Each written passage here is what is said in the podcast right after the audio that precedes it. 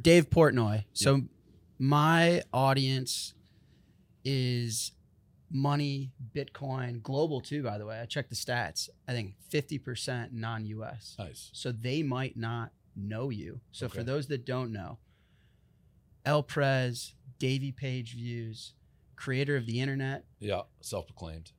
One Bite Pizza connoisseur, Yep. uh, the Death Star to Business Insider.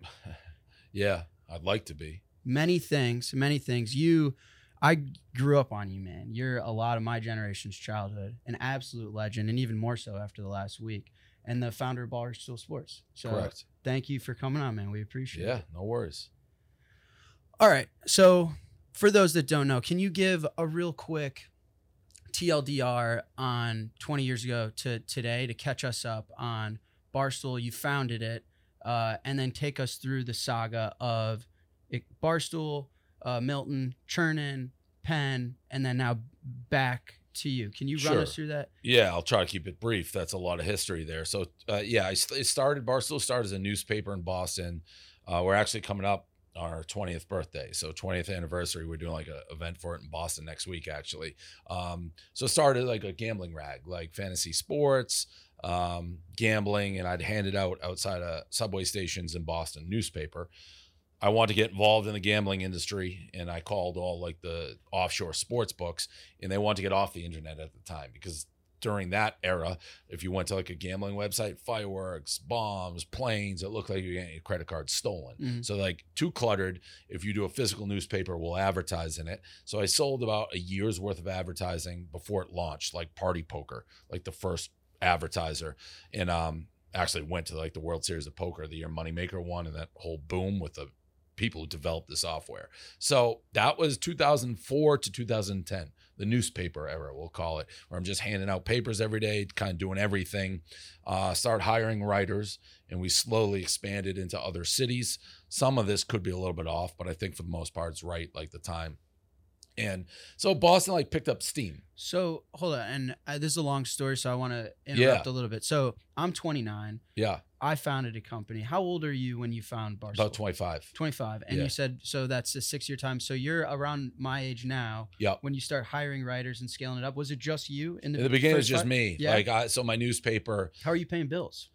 We had very little bills but i did i i sold like i said i sold a year's worth of advertising Mhm. before it launched so i'd go to these gambling companies with this like concept um so i was selling vaporware basically Uh-huh. it's like i showed them a mock but i was able to get you know i think it was like party poker 20 grand for the year something like that and they had a full page and i had hooters on the back page for boston so i mean i had a sales background so and i started it as a business and i was just fucking pounding for advertising. I mean, early stories of the newspaper, it's like, you know, Morton Steakhouse. I'd put an ad for Morton Steakhouse in the newspaper. So like Abe and Louie's or a different steakhouse would be like, oh, we better advertise because we see our competitor. Instead, Morton's called me like, who the fuck put this Mhm. in the newspaper? Get it out of here. I'm like, oh, sales guy, he, he's he's fired.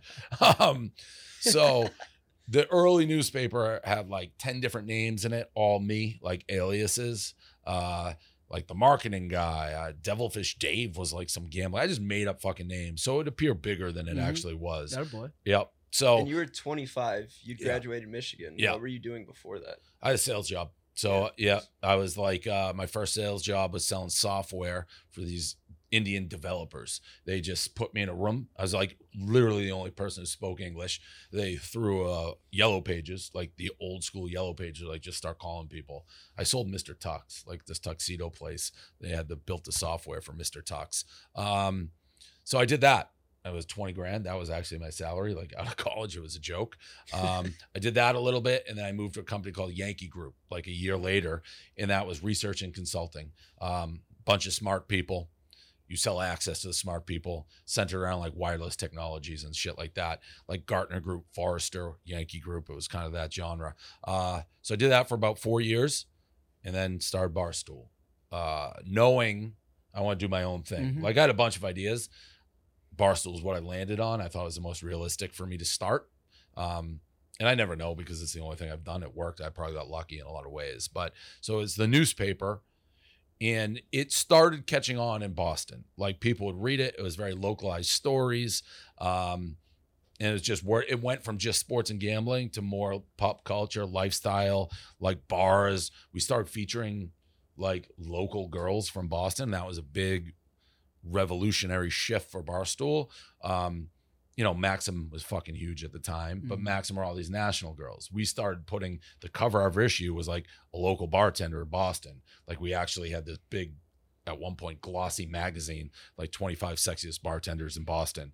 Like huge party, big local bar. You guys coined the term smoke show. yeah, I invented that. I mean, dude, I grow up like I was yeah, in a lot high of people, school, I, like that I don't get fucking smoke. credit for that. Wait, Well, I'll get credit. Yeah, I'll yeah, give you credit right you, now. yeah. I use local that term to this smoke day. show of the day. That Yeah. became a feature when we went to the web. Every day we had local smoke show of the day, and people, you didn't invent it. Trust me, I did in that way because I was a Miami Hurricane fan, and I loved when they came out of the smoke. Out the Orange Bowl, and that's how I pictured like a smoke show. It's like, bam, she comes out of the comes out of smoke. So that's where we got. That's like what it means. Um, and it just picked up. People, there's a lot of things I take credit for now. It's like I invented that. People are like, what are you talking about? I was like, no, I like go find anybody using that word before we did. It was an everyday thing, and people just started calling girls smoke. Oh, she's a smoke. So um, yeah, that was um a big big part. So that that helped. We're a newspaper. We had the girls on the cover, Mhm. and then we went to online. And the online version started. I handed the newspaper out to a, a kid, and because I was at the subway every day, and he was moving to um, New York, and he's like, "I love this newspaper. If I build you a website, will you put the newspaper on the website so I can read it in New York?" Get the fuck out. He actually ended up being the CTO for Business Insider. Small world. Well, you want to talk full circle? Um, he wasn't there when all this shit went down, but he was a smart kid, and Uh-huh. he built he built the original website. His name was Ian White, and to his credit, he he helped me throughout the early days. I'd be like, "Oh, this is cool. Can I add this? Can I do this?" He kept altering the website for free, um, and that quickly is when I learned the future was online, not the newspaper. Because while we are growing through word of mouth with the newspaper, great. Once it's online, people would start sharing it. It was like whoosh. Um, in Boston, people led the charge. I'd start hearing, oh, somebody in Chicago, LA. And it's like, how'd you find out about it? It's like, my buddy's from Boston. So I've often said, like, during that era, if you really want to be like, yeah, I'm from Boston, I know Boston, you wouldn't be like, oh, Al Flacker. You'd be like, I read Barstool. That was like, you were in the city and knew what was going on. It was like kind of a cult, underground, very cool thing, and everyone in the city knew it. Um, so the online comes about, more people find out about it, it's growing. And I'm like, I got something here in Boston. And on the business side, it's like, maybe I can recreate it in other cities. And that's when we added uh, New York, Philadelphia, Chicago, and a lot of the people are still sitting out there, like Mhm. KFC. Uh, Big Cat came in, Smitty, unfortunately. Um, so you know, we got a lot of the cities, and it really started to roll. It was the online era, um, and that's like 2010 to 2016, where I would say we were one of the most well kept secrets going. Like we were big, and I knew we were big, but it's like either you loved us, you hadn't heard of us. Um, so it, it almost became like that cult thing, except it grew outside of Boston. It was sort of like an underground, edgy cult thing, I'd say, in the United States.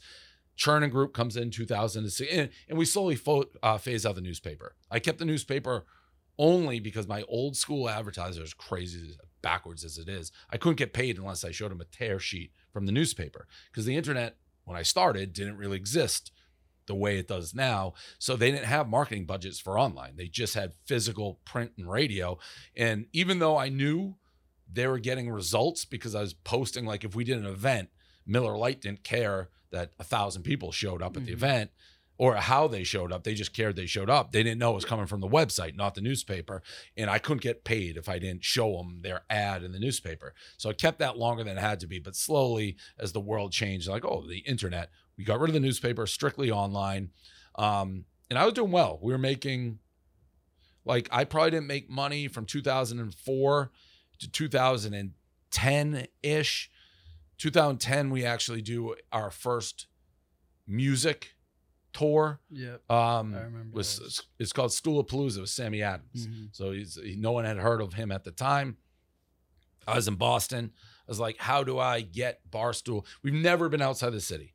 Let's see what it's like outside the city. Let's try to go to colleges. Um, we couldn't get our sponsors, which were mostly liquor, but unless we gave them a reason, something they could test. So music. We found Sammy Adams. He was a local guy. We did six shows. We just put it on sale. We were like, we'll go to UMass, UConn, Quinnipiac, which is like Toads, URI. Um, we did a Boston show, and we'll just see what happens. So we're doing it at like local bars and frats. We put the thing up. I get a call from the Mullins Center at UMass within 24 hours of us saying we're doing this mini tour. And they're like, uh, "Who are you? What are you doing?" I'm like, "Who are you? What what what are you talking about?" Like this this concert you put up that you're saying is at UMass, which was at just a little bar, like a Mhm. hundred. They're like, "We're we're getting calls off the hook, like tr- people trying to buy tickets." And I'm like, "Oh, that's weird." They're like, "Would you ever do the show at our arena?" I'm like, "Well, I I don't know that we can." And they they're like, "I think you guys would sell tickets. I'm telling you, we're getting a lot of calls. It's like, fuck it. If you make the deal where I don't have to put much up, like, yeah, we'll give you the floor of the Mullen Center, which is 3,000 people, very little upfront cost. So we did that, sold out in like 20 seconds. And we went to also, we moved, we went to the arena at URI. We started going to things, sold out, sold out, sold out instantly. And we showed up on these campuses and it was like the Beatles arrived. I mean, signs in the windows, people grabbing our chairs. Like that was probably the first time that we have something Right. way fucking bigger than I so realized. so yeah okay because eventually Chernin and we'll get to that part but what was barstool's moat like so when you build a business internet media is so saturated yep. because anyone can fucking do it Right. I can go on and I can start blogging. And then you've got ESPN and their moat is legacy and licensing and TV deals and more capital to outcompete guys like you back in the day, at least. Um, and then uh, you got like Business Insider, you got influencers, but Barstool, time and time again, you guys somehow, and that part of your story to me is also as a business evolves is when you found your target customer Yeah. is when you realize who your demographic was and then you would just sell sell sell Yeah. to the college kids and you then that's when i think you guys Yeah. understood but what's the moat like so you're using the word moat. I to when I sold to Chernin Group, and people ask what were they buying? They were buying the story. So like, yes, anyone can do the internet and things like that. We had giant head start because when we started, if you're like, "What's a blog?" People like I have no fucking clue. Like we were, we didn't have the co- competition that is there now. We if there was a funny story or something, I could sit on it for 2 weeks and do it 2 weeks later and we'd still be the first to the internet. It didn't exist. And legacy media, ESPN, talk show radio, WEEI being the perfect example Boston. They were like, "Ah, these guys are just it, bloggers are just people sitting in their basement. They paid no attention. It's almost like Bill Simmons. Bill Simmons at the time couldn't get a job at the Boston Globe. He like couldn't get like ESPN the beginning. People didn't pay attention. It was an old school mentality in media. And this is not unique to media. It's almost any upstart industry. They just didn't pay attention. They were comfortable, fat, and lazy Mhm. and we were the exact opposite. And then once you let us get the momentum going, what differentiates us now is the story. Like I I've been through like fucking wars and Mhm. a lot of people have out there.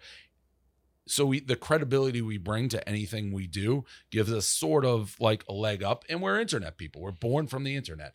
We um we're willing to try anything, do anything. I think it's allowed us to find like talent, whether it be a Call Her Daddy or like million dollars worth of game or whoever it may be, where other people don't see it like how we see it. But it's constantly evolving and changing. I- so and- initially it's first mover advantage and now legacy. yeah, I think it's a combination of both. And we still have maintained kind of that, you know, not always on purpose, the we say pirate ship, like Mhm. anti-establishment vibe. Not everything I can say here is planned out. Like we have a rivalry with the NFL that is priceless. Like I Mhm. cannot put a price tag on how much Roger Goodell has done for us as a company by just refusing to acknowledge our existence.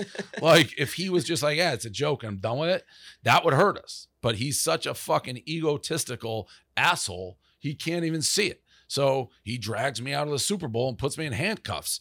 Like thank you, Roger. Like that's the best fucking thing that could ever happen. Like I'm just sitting in my seat. Next thing you know, like I'm the number one story at the NFL on the Super Bowl. I've hijacked your Super Bowl because you guys are fucking morons. So, um, and we've just had different incidents like that all throughout Barstool that keeps the edge, keeps and, and it's the right people. Like I'm an edgy Boston kind of jerky guy. So Oh, I think uh, your genius, if I had to describe your genius, it's an ability to see yourself forward. Like the amount of like consistent, intuitive decisions you've made over 20 years is remarkable. I think that's people look up to you. I would argue that you you use the word funny. I think what what does Barstool sell? I think you guys as a media business sell comedy more than an ESPN or anything, and and comedy is an addictive product to the general public. you were like a real world office in some A ways. Like, that's exactly right. That's exactly right. I, I think that that was a huge differentiator for you guys, and I think it's the best product that you have. and, and it's genuine. Like in people who know and follow it. Sometimes the nicest thing someone can say about Barstool is like they scripted that. It's like who the fuck do you think's brilliant enough to script Yeah. what just happened? It's Yeah. like Larry David couldn't do that. Yeah. So um it's the land of misfits. And we get the stern comparison sometimes where he had his whack pack and it, maybe it is like a modern age that, but it's putting weird brains in a room and letting them be weird and cantankerous and fight and for all the good and all the bad, kind of turning on the cameras and be like, here it is. Incredible. Congratu- congratulations. Thank man. you. Um, all right. So I think people are here to, I assume, to hear you and I talk about the whole Penn saga. Mm-hmm. Okay. So you found this business. Chernin comes in, buys 51%. Is that right? What was the valuation of the business? 12 and a half million. They they took me No for a ride. fucking yeah. way. Yeah, yeah, yeah. Did I you- didn't so at that point I knew nothing about so I had no intentions of selling the business. And they took me for a ride a little bit on the pricing. Now they were the right partner because they added credibility to let us do whatever they want. But like I would if I knew what I know now, I would have jacked our fucking revenues up. I could have made our revenues a hundred million if I want, probably back then. But it was my money. Like Mhm. we weren't. I wasn't trying to bring in. I was just every penny I get gets mine or split. So our revenues, like I remember, he he compared us to um, what the fucking company, uh, BroBible. No, was it BroBible or one of the similars? Like their revenues are this. I'm like, yeah, but they're probably losing money. Like Mhm. we don't do that. So the 12 and a half was low. They all started at seven and a half. and they took 51%. Yep. Was there like was there a board? There's so they were just like controlling partners and and you s- trusted them that you Yeah. would- So the agreement was like, I have absolute final authority on content. Um, but they wanted what is that control of- agreement? Like was that in a contract like Yeah. like, written Yes. like Yeah. a lawyer could protect that. Yes. Okay. Well, yes. Yeah. It was in the contract. Um, and, and to be honest, they never, not once, were like, "Hey, you can't do this." Mm. Never. Well, I mean, they're a great partner. Yeah. Yeah. Look at the And- success since. Yeah. And they knew, like, Mike Kerns is who I met with. I knew he was serious because uh, he got connected to me through Jared Lorenzen, his agent, the old quarterback who RIP, great guy. Um, and I talked to him on the phone. He's like, can I meet with you? He's in San Francisco. I'm like, sure. He's like, all right, I'll be there tomorrow, Mhm. basically at noon. And he was. He got on a plane, did it.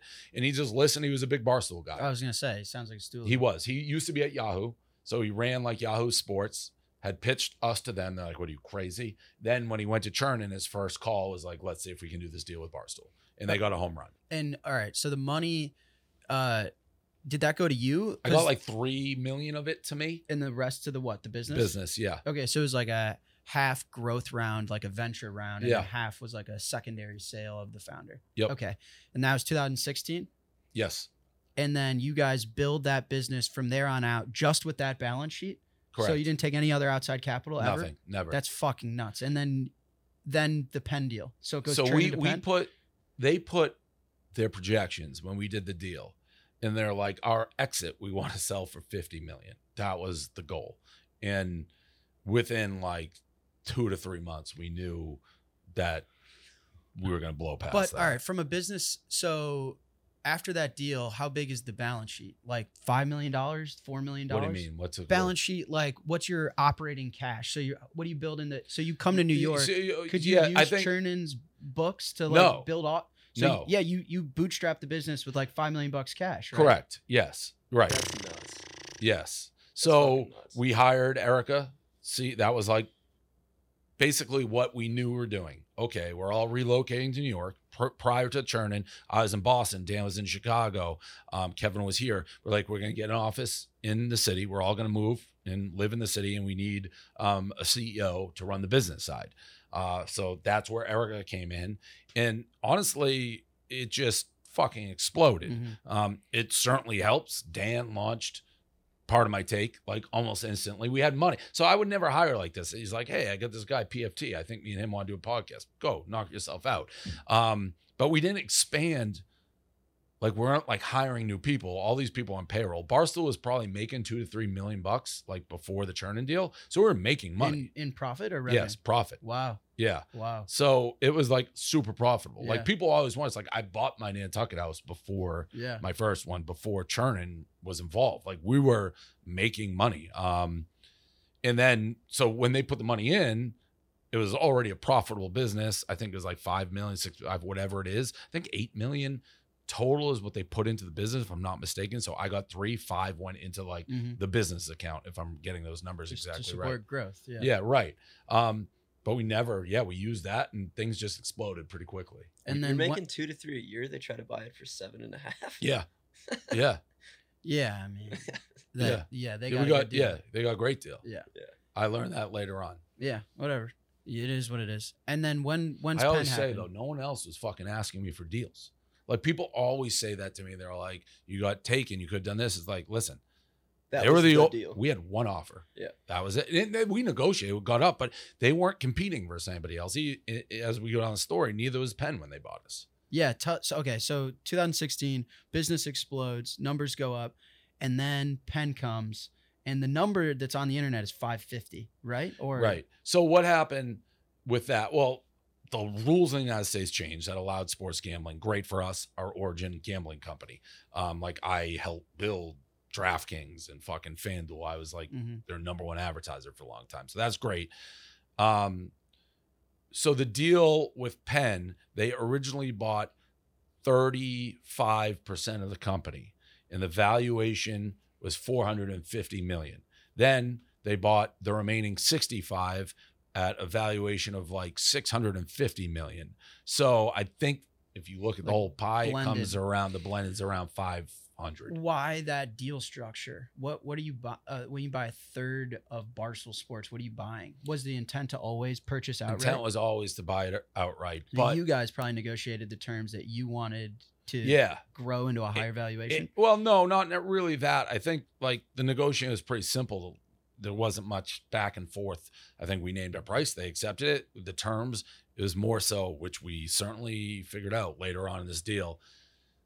They weren't ready to be like, we just bought Barstool wholly and have the regulators and people be like, what the fuck are you doing? This was put your toes in the water a little bit and then you can still say if like a regulator or a mass commission is like, "What are you guys doing with Barstool?" It's like we- we don't. They still are. We don't own them. Chernin owns them. Well, all right. I I run a highly regulated business, Mhm. and I'm not as public enemy number one on the internet as you are, but I'm a little out of my fucking mind. I mean, I went to El Salvador and advised a rule change that like combats the IMF, and regulators don't. In my industry, money transmission, regulators don't. I mean, I don't know if I'm going to get us in trouble, but you pass your audits, you comply, you follow the rules, and yeah, they just want to know what you're up to, be Right. informed, stay helpful. So as a Not our Gambling- industry. What the fuck is that? What is well, gambling not your regulator? industry or not the name, not the brand, rec- like both. Whatever the case may be, we were not treated fairly. You uh, there. There's literally like if you want, there's a gambling commission. Um, when they have their hearings, they got to be like recorded. They're public, and there's one particular where there's a woman on the committee basically bringing up everything against me and Barstool, and there's other people on the committee literally being like, I want this on the record that they're being treated unfairly. That there's no what you're doing you haven't done for anybody Mhm. else, and it's unfair. And I just want it like on the record. I mean, it, it's they hated me going in, they hated me going out, and I don't know how your money commissions work, but these people have no oversight. They're not elected officials, they're appointed officials. They answer to nobody. I mean, the fines they give out, like the can't lose parlay, like we were got fined for that. Mhm. Dan's been doing that forever. Mhm. Anybody with any common sense knows if you call something a gimmick can't lose parlay, the games haven't started. You can fucking lose. We did that for years. We never had one complaint. Not one person bet that and was like, hey, you said I couldn't lose. None. Fined for doing that. Can't do that. We um got fined half a million dollars for being uh on Toledo's campus doing a game day show. We're told we do a college game day show for football. We go to campuses. It's a college football. Told we can't do that. Only us. ESPN does college game day. that was going to be my next question. Uh, there's so much political lobbying in the world, but I I mean, getting into Bitcoin and stuff and the SEC and ETFs, um, to see senators just flip their opinion, like, oh, someone got in her pocket, and then you realize it was scumbag drug addict SBF. or Yeah, right. Yeah, right. So I always wondered too, watching you guys get treated unfairly. Is that would you ever speculate tinfoil hat that like DraftKings or ESPN No. would pay a regulator? No. So these people just don't like the your pizza reviews? No, or- they don't. Listen, there's the fuck is well, ridiculous. well, if you don't, if I went and Googled myself and read a lot of the negative articles about myself and read those and like "Th- this is true, like what Business Insider wrote is true, I would think I'm Hitler. So a lot of these, whether they're chose not to be educated on myself, the whole subject, but they came in with a preconceived notion that I was Hitler. Mm. And, you know, I'm a lightning rod for a lot of like it's politics. I like politics break people's brains and I don't consider myself political to be honest, but I'm seen as political by a lot of things and it just, you know, it, it they wanted no part of me. No right. part of me. So I want to. So for Penn, the way I thought about Penn, I have gambling infrastructure. I don't know shit about your industry, but I have infrastructure where I have brick and mortar. I have a big balance sheet. Uh, I have. This is what I don't get because you guys were trying to get licenses, but I have. I have something, but I don't have distribution. And my interest in Barstool is brand association and distribution to retailers because we're now excited about like consumer gambling and Mhm. the fact that that's legal in apps. And so that was their relationship. Did the or their interest in the deal? Is that correct? Like yeah, they had they had the it? licenses. Oh, they Um, did. Oh but yeah. you needed more. You, well, well. So, so Penn is the biggest like regional gambling company. Like, there's a lot of casinos you may not even know they're Penn. Like, they had a ton. So, with the casinos, a lot of times you are granted licenses because if you have an operating casino in a state, you already get it. Others, you got to apply for it. Like, we didn't get a license in New York. Mhm. If you read the newspapers, it says that's because of me. Mhm. Like that they, you know, thought I was a bad for the brand or what or the state or not a good look. Um, other places like Massachusetts, they get a license because they had uh, Plainville, like, but they had to fight tooth and nail. It was a temporary license, and the commission said they were going to investigate Mhm. Barstool Sports. Why? Who knows? So basically, Penn knew they had access to a lot of these online licenses, but they didn't have a brand that anybody knew who it was Yeah. or cared about. So the original thoughts, hey, we're going to have online gambling. You got to remember the laws just changed. So it was kind of new. Mhm. Um, but we're going to have access to all these licenses for online gambling. We have the casinos. Barstool's this big brand. Let's marry it, name it Barstool Sportsbook. Penn is underneath it, Mhm. owns it, and gets all the finances. So that was the concept. Okay. And the, what was capital vested right away? So it's a cash stock deal. Yep. A, a little of both. And so they put 500 some odd million, if you blend it all together, into you guys, with the upside being we're going to get this license uh, together with our infrastructure and Barstool's brand and distribution to the consumer. We're going to outcompete DraftKings. We're going to outcompete FanDuel. We're going to Yeah. take over an emerging industry in gambling. At least, I don't know, take over, but be top three. Yeah. yeah. All right. And it, it didn't work Correct. because regulators don't like you and what about was there any like execute because if i'm so then to finish the story for the audience then penn reinvents this strategy with espn Yep. learning from their mistakes a more mature brand getting in bed with disney they've got the money and the capital and the lobbying to, to get what they need to do to realize what they think is a good idea and they give you back the business What I don't like is that five hundred million dollars wasted? Is someone at Penn about to get fired, or No, the board's got to be pissed? Uh, well, it's a combo. They still have our base, which I think What does that mean? mean like the people who use Barstool Sportsbook. Like Barstool Sportsbook, as we record this, has not flipped to ESPN bets. You can still do Barstool Sportsbook, and in some states, I think it's ten percent. We have like a, a Pennsylvania, maybe a little less now. So that is very hard to get that. Like I, we still. Like if Penn didn't have the Barstool name on it and they did this, they'd have zero. So they still have all these people. Mm. And if you look, I think it's like, I don't know. I don't know the like mass maybe it was 20 20 million So dollars this is like a customer acquisition play that you're arguing now. Well, they yeah, and and the amount of advertising and spending that goes on in the industry, if they didn't have us, they would have spent most likely 500 million Mm-hmm. to acquire that audience they got with us anyways. So, um it's not like they have they don't have nothing. Now, where I think both we'd agree, Penn and us, we're light years behind on technology. Light we years. talked about that when I when I met you for the first time.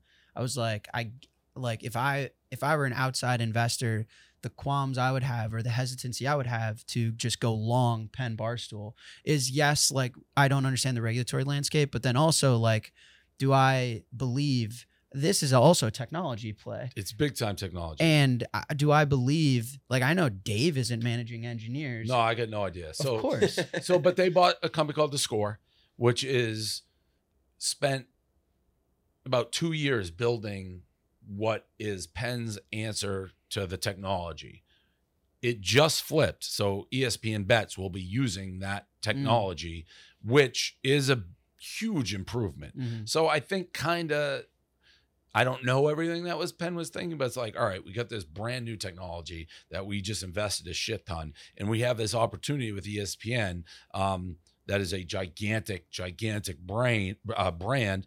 We already have the Barstool crowd, which we've gotten.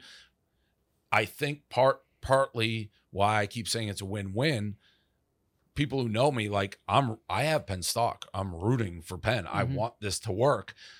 I don't think they want to be in a situation either where it's like barstool's suddenly unhappy with penn because all this goodwill that you built up is out the window. So it worked out for everybody. Mhm. it, it it truly was a win-win and nobody's rooting harder for the espn bets app to kill it because Mhm. i'll make a fucking lot of money Of course. All right. So wait, so uh, ESPN Bet, it's not simply like a reskinning of the same app. You're saying the tech stack, like it'll it'll feel well the like app complete- the app just i haven't seen what it's going to look like because I know they said it's going to launch in fall. It's August. correct Kickoff is soon. Correct. They just launched, soft launched the new app. So it Wow. is very different than what we were using with. Um, and in fact, Jay Snowden, the CEO, for a while, he's like, we kind of pulled back the Barstool advertising because we knew our app had fallen behind. Mhm. It's like, do we really want to advertise and really go nuts to push people to what we think is inferior Like app? experience. Yeah. So this score app, which was built and will be ESPN bets, has been like two years in the works. So it is a totally new app that, again, I haven't. I'm not part of that right now. So, but it's designed to be a much better user experience, sticky, and deliver better results. Better everything from better lines. Like it used to hmm. be, we had to go through a third party Kambi. Their lines stuck. Now, like we have our own lines. So that's that's the pitch at least. Everyone today is a software company. Yeah. I don't think We're people not. generally appreciate that. Well, not anymore. Yeah. You you were a month ago. Or Yeah, well, we were never doing that. We never had anything to do with the tech. but you your performance was Penn's market cap and share price, right? And the tech sounds like it sucked. And yeah, totally. They were they were right. They were dependent. Also, like when you- it wasn't just regulatory, like with the stuff that Penn had to deal with, like Business Insider twice, Oh, totally. twice dropped on the day before earnings. I mean, that's Mhm. that's also when anybody with a brain is like, this isn't just a normal thing going on. You don't think that was a coincidence? yeah, twice, twice before earnings. It's insane. Well, yeah. I mean, I mean, Like Did- that's just insane. did you see what happened to Dorsey and Block? I mean, this is just uh, the media is ridiculous. Markets are rigged. Uh, there was a story that came out before earnings where a company built a report that accused Dorsey of all sorts of fraud and chargebacks in Cash App and in his business, and then they just put a giant short position on. Yeah, And the thing that's it's crazy. It's ridiculous. You should It's be in jail for that. Yeah, I mean, I agree. And, and even with when that happened with ours, like some of the you know deep deep web or whatever you want to call them, but the financials are like you should look into who just fucking shorted you guys like the night before yeah, because that's crazy. yeah.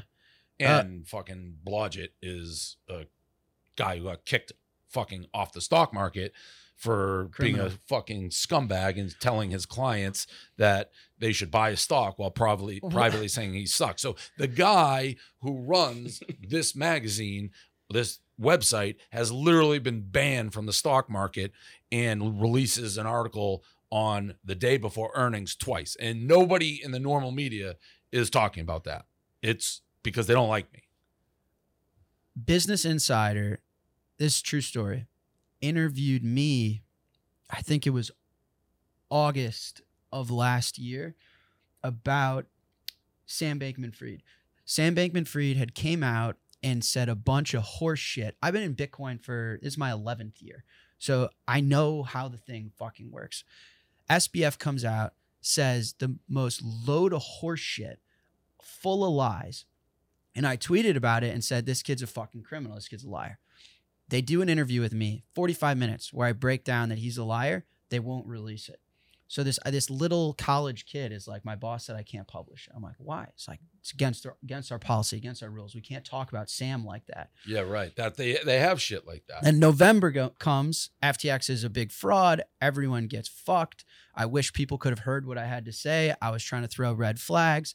And then we learn after that that he was paying them to not publish uh, bad shit about him. So those guys are political Even, criminals. e- even the list of like the, the money he gave to like politicians is fucking disgusting. Yeah, but Business Insider's piece of shit. All right, so um, you found it. You hustle to churn in profitable business, seven figures a year of cash flow. I mean, Yep. that's that's fucking nuts. Um, grow it to the Penn deal.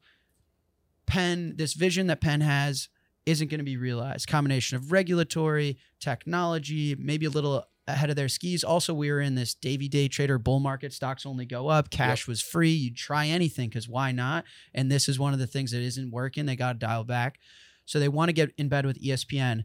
So then the last chapter of this is they give you back Barstool, which I am trying to figure out the financials, but now at this point, hundreds of millions of dollars in revenue, worth hundreds of millions of dollars in an acquisition deal recently. They give it back to you for one dollar, Yes. and you vest all of your Penn shares are now liquid Yep. and in your pocket, and you own now you own a hundred percent controlling stake of the entire thing that you originally founded. Is that true? yeah, that's true. All right, congratulations. Thank you. I gotta- but I got to ask a ton of questions. Um, first of all, what did you acquire for a dollar? Like what? So obviously the shares in this entity. So you probably had to like restructure the entity and give you all the controlling shares, and you own 100% of it. But what is on like the balance sheet? Like, did Barstool have assets and like cash? Like, No. you don't have a dollar in the business bank No- account. do No, we don't. We don't. Right. We don't have assets, and we're losing money. Right. Okay. That was gonna be my question. So, if, like, I'm reading this, and I'm like, I've I've been a stoolie since I was a fucking kid. I love Dave. I'm happy for Barstool. Watching the stool scenes and everyone's going nuts and throwing parties, or probably weren't in the office the next day because they're all Yeah, probably right, yeah. hungover. Probably. or just bad workers. Yeah. just- um. So I'm pumped. But as a businessman, I'm like, all right, what did he buy for a dollar? Because I also know you get in bed with a big balance sheet and you probably overhire. Culture gets a little messed up. The sales team probably is, is different than the content creators, and people clash, and there's moat bloat everywhere, and you lose profitability. And you're in Miami and Montauk, and a lot of the edge and, and the innovation in the business over the last 20 years is on his way out. And then for a dollar, I'm like, are you, did you acquire a business that needs to reseek profitability? Like, are you going to can a lot of these motherfuckers? Yeah, so you, you're pretty much on it. Um, everything you said about we probably we went in the Dave Portnoy era. Uh, it's like profitability, Mhm. profitability, profitability, churning The goal was already to sell it. Penn it's big, huge funnel, and if just a fraction of that funnel will gamble, it, we Yeah. don't care. We don't care if like what happens there. We are now back to pro. I'm gonna get this thing. I don't even know about profitable. Um, break even. Yeah. Like if I can get to break even, I'm very happy. Uh, and yes, I'm going to have to bring back. Like I had a sales meeting up there, and I'm pretty sure it was different than any sales meeting they had because I'm like, I don't want. to It was like Wolf of Wall Street. Type. I'm like, look around. Like half of these you motherfuckers aren't going to be here. Mhm. Now, our comp plans were fucked up. I looked at them, a sales background. I said that's like, I want people making a lot of money in this room. I don't want people being happy with bases. But yes, we're bloated. We're going to get rid of that. That doesn't mean, listen, if everyone proves like there's a kick in the ass and all of a sudden everyone that sales floor or wherever is killing it, then we don't have to get rid of anybody. But we're going to get this thing back to where it's making money. And I think that is not going to be overly difficult. What what may I mean I believe you, but why do you feel that way? Just because you believe in the business? It- I believe in the business, and I You've like. seen it before. Yeah, well, it, we still have me. We still have PMT. It's like the number one sportscast. We have uh, Million Dollars World Game, Boston. We still have extreme talent. Our revenues, I think, are like 200 million. Like we're bringing in like 200 million. It's incredible. So it's a good business. it's we're fucking just spending like assholes. So hey, and who knows what it'll be, but Arizona Bowl, you're cute. Let's do it. It's good. Penn wants us to be out there. College basketball, buying rights. Yeah. These are million dollar things we're doing. We don't really give a fuck if we're making money. I mean, we want to, but who cares? So I looked. It's like, oh, cut here, here, boom, boom, boom. We're right back to where we need to be. And do you have like a another thing I was talking to him on the flight is like does Portnoy have a CFO because uh, shaping up this business Yes. is going to be a lot. Yeah, so I'm sure Erika so out of was the deal so like you got to find your own bank accounts, find your own pay, uh, payroll providers, uh, do a lot of auditing no, it- financial no, it's pretty good transition. And Yeah. Eric already knew everything that was going on. with the over how long because the world heard about it what a week ago. Yeah, we only knew about it for like three weeks. Jesus. Oh wow. It all happened really quick. Yeah, it was very fast. Um, so, but Erika has a great handle on the business. So, like, obviously, I wasn't like, all right, I'll take it back, and and I'm fucked. I knew pretty good where we stood. and the the acquisition did you get cash like how are you operating the business it's uh, is there cash in the bank There was a little bit. There's enough to keep like payroll and stuff, but we'll be able to turn around. And if I have to like make sure we make payroll for a couple months, I'm fine doing that. Mhm. Like I Mhm. A shit ton of money. yeah so and that your personal position is i made my payday Yep.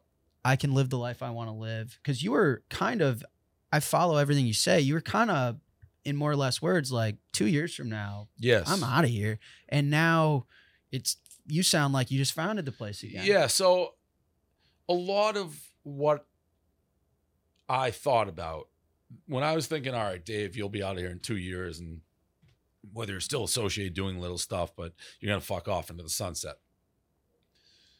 When this new ESPN deal came with Penn, they have a gigantic new media partner. The reliance on Barstool not nearly as much for Penn, and Penn's investing a lot in ESPN. And I say this, it's kind of funny, but it's it's actually true. I got a lot of fuck idiots out there. Mhm. Nate Dogg, he's a fucking idiot. What's he gonna do if he's not part of the product Smitty, what's he gonna fucking do if he's not here? And I fucking hate Smitty. He should be fired anyways. But there's other people I don't hate. Glenny Balls, like they've been with me for almost two decades. Mhm. To me, and it was never said, the writing was on the wall. If I just fuck off, Penn has this deal with ESPN. PMT, Dan, he's set. Like people are always gonna need him. But that's not the DNA of Barstool. We have a lot of fucking romper room fools out there who have been with me again for a long time. And to me, I wasn't comfortable being like, all right, see you guys, good luck. What are they gonna go fucking bag groceries? Like nothing wrong with bagging groceries, but I felt if I got back involved, I could turn this thing around to get it to break even, profit, whatever, not ton. And these guys would have their jobs for another 10, 15, 20 years. That's how I looked at it. So it it that was the choice in my mind. man of the people.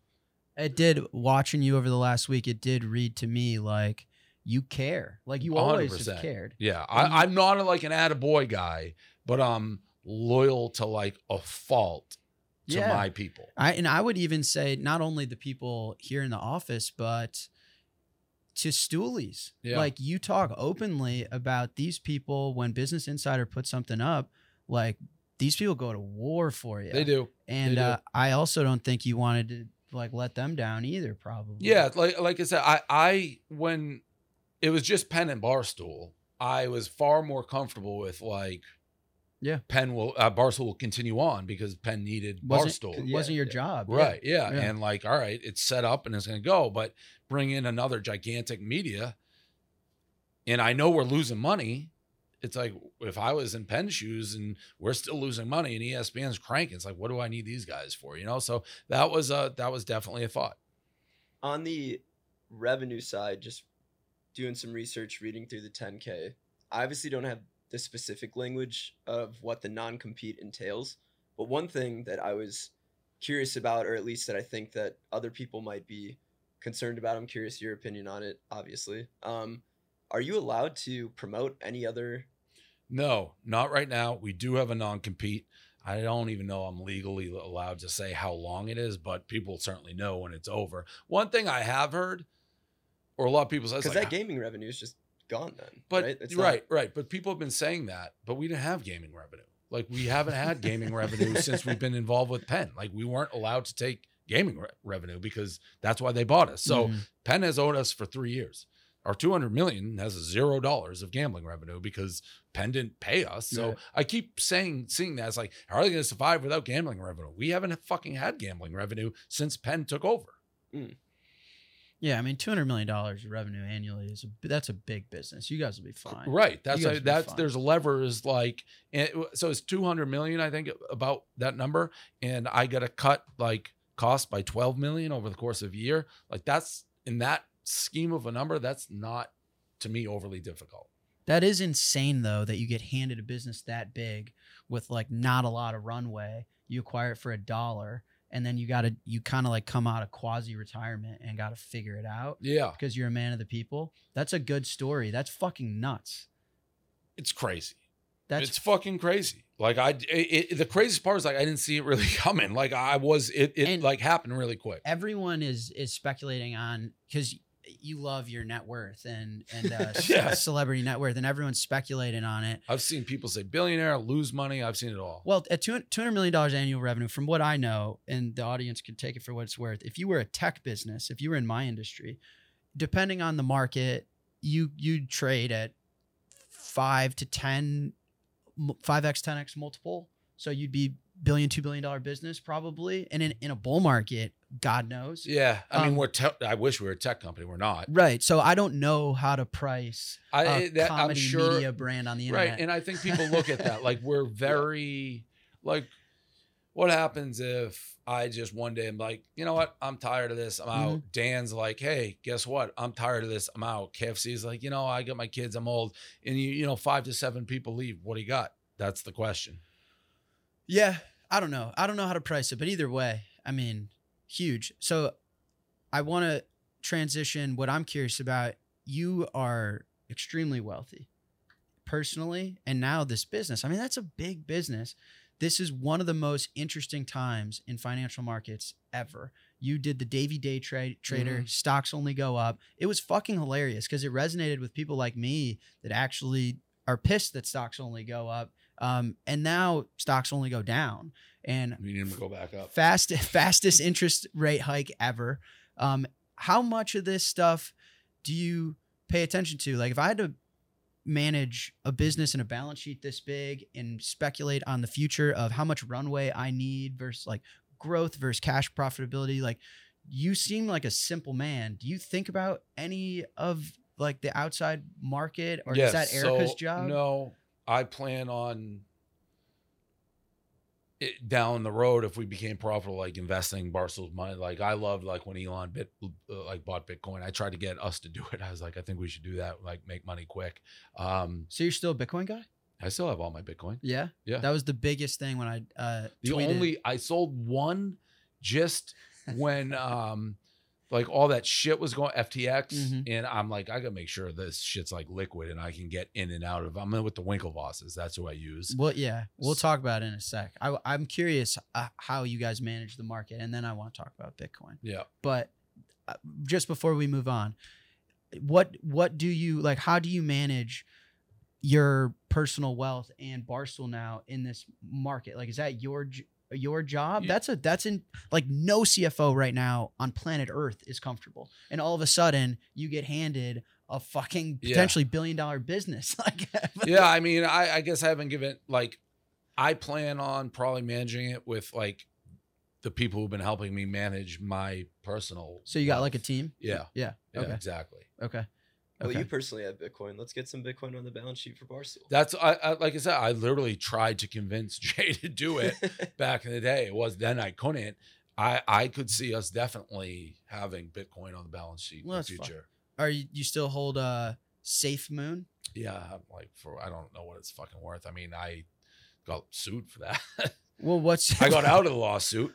They they fucking sued me. I was part of this class action lawsuit. They were saying because I think actual celebrities did get paid to promote Safe Moon and didn't disclose like I'm being paid to do it. Not me. I like picked one out of a hat and I went on a YouTube and I'm like, I don't know the fucking first thing about it. Could be a scam. I'm just picking one because and here's what it is, Safe Moon. But I got served and my I had to it cost me probably like 30 grand just to get off the lawsuit. They're like, look, he he they went through everything. I never got paid for it. I fucking trash Safe Moon more than anybody else. But I was very clear, like You when I said it. So I think this is a bit of a layup for a classic rant and just differentiating the the between the two of Bitcoin and something like a safe moon. But how how the fuck does a token sue you? it was a class action lawsuit. It was people who um it was people who bought the Safe Moon. Oh, got it. But Yeah. when we were talking in Miami, didn't the marketing team call you or something? The like marketing team got mad at me How does a because coin have a at the marketing Bitcoin team? conference, I said fuck Safe Moon. that? and they were like, please don't do that.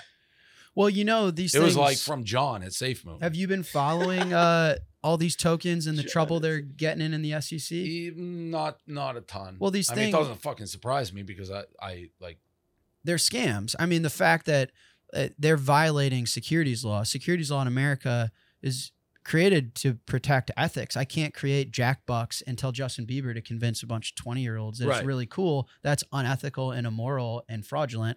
And so you have securities law. And that's what people do, though, is that I create Safe Moon and I actually have a marketing team. It's not decentralized or anything. And I pay Portnoy to. yeah, that's like what Kardashian got in trouble. for. Yeah. yeah. All right. What's your but what's your Bitcoin story? So when I met you in Miami, uh was that a year and a half ago or something? Yeah. You were I, so all, all my audience, I'm like, I'm going to talk to Prez. They're like, tell that paper hands pussy fucking uh I get the paper hands a lot. So What- the, the yeah. Bitcoin, what happened? I, it was COVID times. I was didn't know what the fuck Bitcoin was. I was in the Hamptons, staying at Gurney's. Just so happened the Winklevoss twins were like staying a door down from me. I had bought. I had bought um, Bitcoin. It was eleven thousand. I bought it. They heard I bought it. They're like, let us explain it to you. They came over to my apartment or what I was renting and they explained Bitcoin. It was fucking cockamamie. What they explained to me was like Elon Musk was going to fly to outer space and mine Bitcoin from the sky or gold from the sky. And it was going to rain plentiful. And I'm like, are you guys fucking serious? And like, yeah, it was the video's out there. yeah, it's like gold from ash. yeah, I'm like, this is fucking crazy It's like gold's not. the second they left, I was like, sell. Like, because I'm like, these fuckers, I don't want no part. I don't know what they just said, but I want no part of it. Within two days, three days, a week, we'll have to look at the timing, is when Bitcoin went on the run. It went Mhm. from like 11 of 20 to 30 to 40 to 50. yeah, you got killed. And I'm just sitting there like these fucking fucks. Like I sold it. I bought, sold at the same price. Um, and then I started learning more about it and what it was.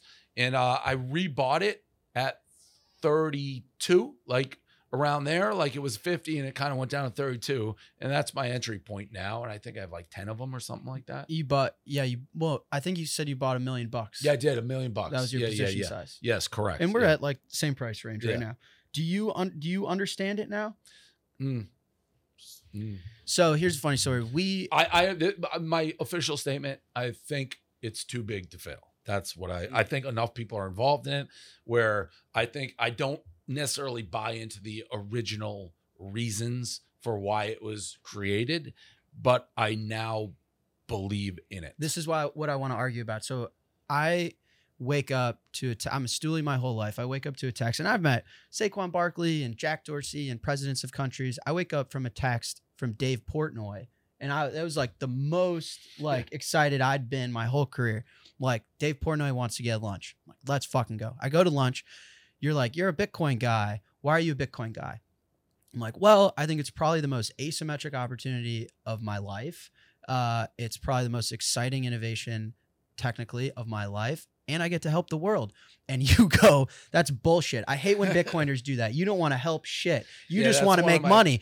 And I'm sitting here like, fuck you. I can't help Oh, the you, world. You, you- were also like, yeah, making money is a thing. That is one of my, oh, that is one of my tenets that the Bitcoin people are a, like. I feel like nine nine is like we're not doing this to make money. We're doing it to help the world. It's like fuck that. You're you're doing it just like everybody else to make money. I do believe that. Yeah, you and I if you refuse so because I don't think you really care to understand it. And every time anyone's like, no, if you take a second, it could actually do a lot for human flourishing and equality and inclusion. And you're like, fuck you. I don't disagree always that it could do that. But I don't think that's why whoever is telling me why they're buying Bitcoin is buying Bitcoin or into Bitcoin. I'm sure there's altruistic people and some of them. I've been to the Bitcoin conference. Those fuckers want to make money. Like it's no different than buying stocks or doing it. The 99.9 I will go to my grave. They're just can I make money in this? Well, And that's why I'm in it. Well, the people buying it, of- I mean, if that if you're just simply looking for asset exposure, like obviously, I think That's the- why I buy it. Like I'm Right, not, but- I, I, I'm not trying to help Venezuelan people who I don't fucking know. If it helps them, great. like great. Like, uh, good job, Dave. You help people you don't know. But I am, I'm looking at no different than like a commodity. Really, it's like, all right, I think this is going to go up. I do think there's a future in it. That's why I buy it Why? What's the too big to fail? Because there, I think there's too much big money like behind it. Like I think too many people have big investments in it where it's like not just going to go away. But you don't understand why they do have big investments? I think a lot of the big investments have come after they think they can make money in it But why? Why do you think they can make money?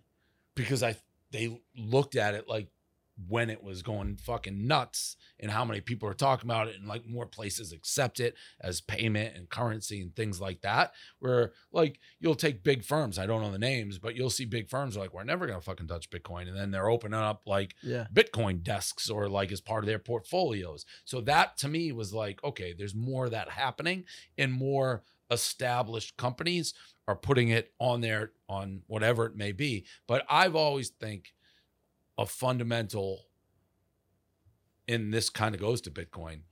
The people who have the money are never going to relinquish money and power very easily. But from what I seem to see, people who had money and power were starting to embrace it. And that makes it a much safer place to be, for in my mind. But And you think there's no altruistic component? There may be for some people, like the point zero zero zero zero zero zero zero, like one percent. I don't think it's that small. At I least do. for the people working. I don't even in think there's such a thing as altruistic act. what? Okay, there's a man who goes by the name of Alex Gladstein. He's the chief strategy officer of the Human Rights Foundation. He works with activists all over the world who've been financially deplatformed, uh, financially suppressed for what you know. Pick pick your pick your reason why. And he's introduced Bitcoin as an alternative financial rail for these people to uh, generate more money to continue their activism and their fight in, in whatever form or function it exists. Not altruistic. Well, I have to know more about. How do you know about it? How do we know about what? Alex, Well, yeah. the HRF, the Human Rights Foundation. Yeah, Uh, we we met him through through Bitcoin. We're a big donor. I've donated a lot of money to Human Rights Foundation. See, but the the nature of why I say that altruistic act. It does, and you could argue this either way. And I don't know enough about or like what it is, but does if you do something because it makes you feel better about yourself, and like you're getting a benefit out of it, it's not truly altruistic. I mean, hu- like, so what are you trying to argue that humans are naturally self-interested? Yes. Of course. Well, right. All. Yeah, I mean that's that's And it's like, I don't that's know hard how- to argue. Against. yeah. Well, I know, but it's like, how does If we weren't, we'd be extinct. You gotta make sure That's you what I'm saying. Stay There's alive no, and no reproduce. Or I- functional I, don't know I like this guy enough, or like the publicity around it, or like people pat him on the back and be like, "You're a fucking hell of a dude, man." but but I I, I want to challenge you yeah. because I've you'll sometimes when we talk you'll be like no I get it there's only 21 million of them they can't be inflated scarcity and you know barstool should once we're profitable we should do what Elon But and I think that I think, but Elon like wasn't doing that for. He was Elon was doing it to make money. well uh, of course I mean it's a it's a monetary instrument if if any monetary instrument that just Let me put it this way. loses you money If you told me, "Hey, Dave, you can invest in fucking Apple and has a better chance to go up than Bitcoin," I would be like, "All right, sign me up for Apple." what is your opinion on that though do you th- what is your opinion on Bitcoin do you think I think Bitcoin's going to rip again at some point. yeah like Yeah. more than Apple what else do you invest in how do you manage your P E N N. That's what I have. I have like I have a lot of that right now. Yeah. So that I got diversified now that I'm able to. But I mean, I have a shit ton of Penn. do you talk about like it's probably public your position is it not It is. People are morons. They don't know how to read. Like what is your position size I probably have about forty million dollars in Penn. yeah Yeah. and you're gonna hold that position you think Not for no. I got to diversify. I mean, it just got. So like just for yeah example, buy some bitcoin I I probably will buy some Bitcoin. I'm about where I'm at. I I'm That not. boy. we're just on I'm a Bitcoin guy. I'm just not it because I'm like, you know, who here? The the human. I'm not I'm Alice like Zoolander, like the Humans for Human Foundation or something. like, that's not why I'm buying it. That's fair. I'm not gonna turn this into Bitcoin. I know I know that's what everyone wants. We'll talk about it. You gotta understand it. I think I like I do right. The government regulates the dollar. They can fucking fuck with it. It can, you know, go and you can't do that with Bitcoin. I that part I understand. I think people in power and money will never like a lot of Bitcoin people say it's the new money, it's the new class, like it's gonna replace the dollar or something. People who have money and power will fight for that money and power to the death. So if they see something coming, and what I I said, I'm repeating myself. I've seen the people money power. I feel like rather than be like fuck that, fuck that, they're starting to embrace it. And to me, that makes it a much safer investment than if you still have the people money and power be like fuck that, we want no part of it. And even like you've seen little things. As much as people say Bitcoin's like it can't be touched. We've seen, right, stories of like regulation and government and stuff like that, where they, their tentacles start to seemingly creep into it. It's super simple. Um, the harder the money, the better it performs. And hard is in reference to how hard it is to create more of it. It's like a well known quality of a money. So, how hard is it to create another dollar? Very easy. Right, simple. Biden does it all the time. That's why the dollar is shit money. How hard is it to create another penthouse in New York City? Harder than the dollar, but not impossible. So real estate's a better investment than the dollar. How hard is it to create another Bitcoin? Impossible. And so that's why it's been the best performing asset and will continue to be is because it's the hardest money ever. And so like what I tell my high school buddies, my high school buddies are like, "Oh, it's down, it's up." I like you fucking idiots. I told you guys about it when it was here. And then it goes here, then it goes here, then it goes here, then it goes here, then it goes here, then it goes here. And you're going to bitch to me about a thing that was here and goes here and then we'll be there and go there. Yeah, well, that's the nature of investment. But that's why that's why you buy and hold it is because it's the hardest. Listen, and it's I'm just like a- diamond handsing the fuck out of it. You didn't hear me complain it was down to like 16 or 18 or whatever. I didn't. It was like And- the only time I I was like, what is going on? Was when I was worried the exchanges were falling apart. That's it. and uh the and I know you want me to not buy all the Bitcoin people. He's a fucking moron. He's not buying it with the keys and the dish and the dad. I fucking know. I know. All right. I know. you should uh I have Bitcoins lost in the ether. they're a big would Barstool ever do like a Bitcoin finance because that's it's a big online community. Yeah, listen, we would, but also we think see things like I did the Barstool Fund, right? Mhm. And it was all you could donate cash, cash, cash. Pomp was like, hey, you're not accepting fucking Bitcoin. You're not doing this. We put in a lot of work to make it so people could donate for uh, with Bitcoin. Buckus. Yeah. Oh, it makes sense. How hard did you push it? I feel Pretty like I fucking hard. I feel like I didn't All your really altruistic motherfuckers weren't so altruistic when it was time to donate and save some businesses. The people with fucking dollars were. I mean, no one would. You don't want to spend. You don't want to spend Bitcoin, man. Well, that's not very altruistic of these people. We're saving fucking businesses. No, the altruistic Bitcoin is altruistic because half the world is oppressed, living under an authoritarian, and they don't get bank accounts and they don't get to use money, and this is the only option they but if have. you're it's sitting not. there with all this Bitcoin and I'm saving all these mom and pop businesses during COVID, you think these same oppressed people who are like, I'm saving some fucking jungle in fucking Guatemala may help fucking Nancy's fucking dry cleaning down the road. if I'm rich and I have a million dollars of Bitcoin and a million dollars of cash, I'm I'm spending the cash. cash. Yeah, well, I think there's a lot of other people. I mean, we heard, let me tell you, the Bitcoin people are loud. Like, let us That's donate why- Bitcoin. I'm surprised that you guys don't appease to like a f- why you don't have like a finance barstool arm that does podcasts for these people because they're the fucking crypto They're like crazy. yeah They're good online too, which made me like them. yeah Good memes, good like very Yeah. creative. Great memes. Like I, the Link Marines is actually when I got the. that's when I got the paper hands from Yeah. because I bought and sold Link, and I was going to war with them like meme wars with me because I was a Link Marine for a brief time, and that thing went down. I'm like, fuck the Marines. I paper hands pussy php yeah. yeah.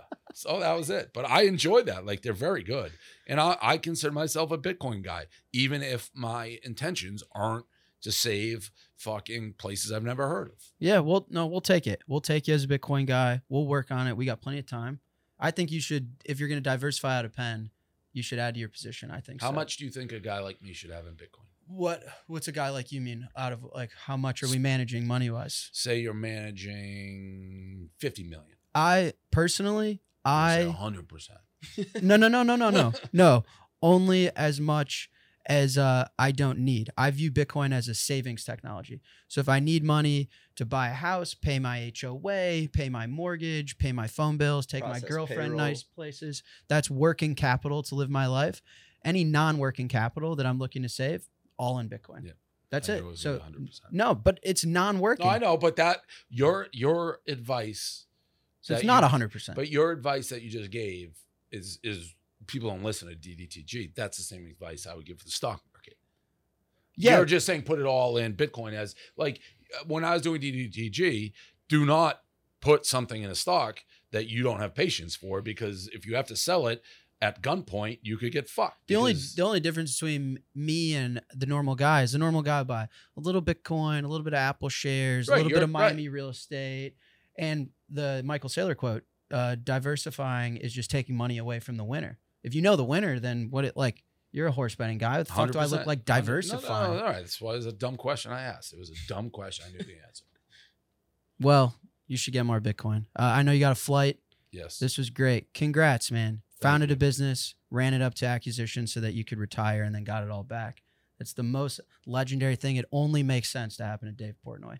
If it happened to another man, I wouldn't believe it, but I believe it. Crazy ride. I think Congrats. the Fore Play pod said it best. They were like, "What are what are the odds of that happening?" And someone said one in a billion, and I think it's one in any number. Yeah. Yeah. It's bigger than a billion. It's It- one it- in it- in every number.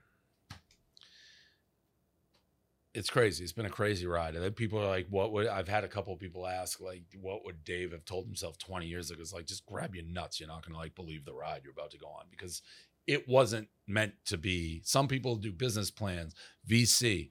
I just didn't want to hate my job. That's why I started this. So it's been fucking wild ride, no doubt. Congrats, man. Thanks. And thanks for coming on. Yeah, of course. Thanks, Dave. Yep.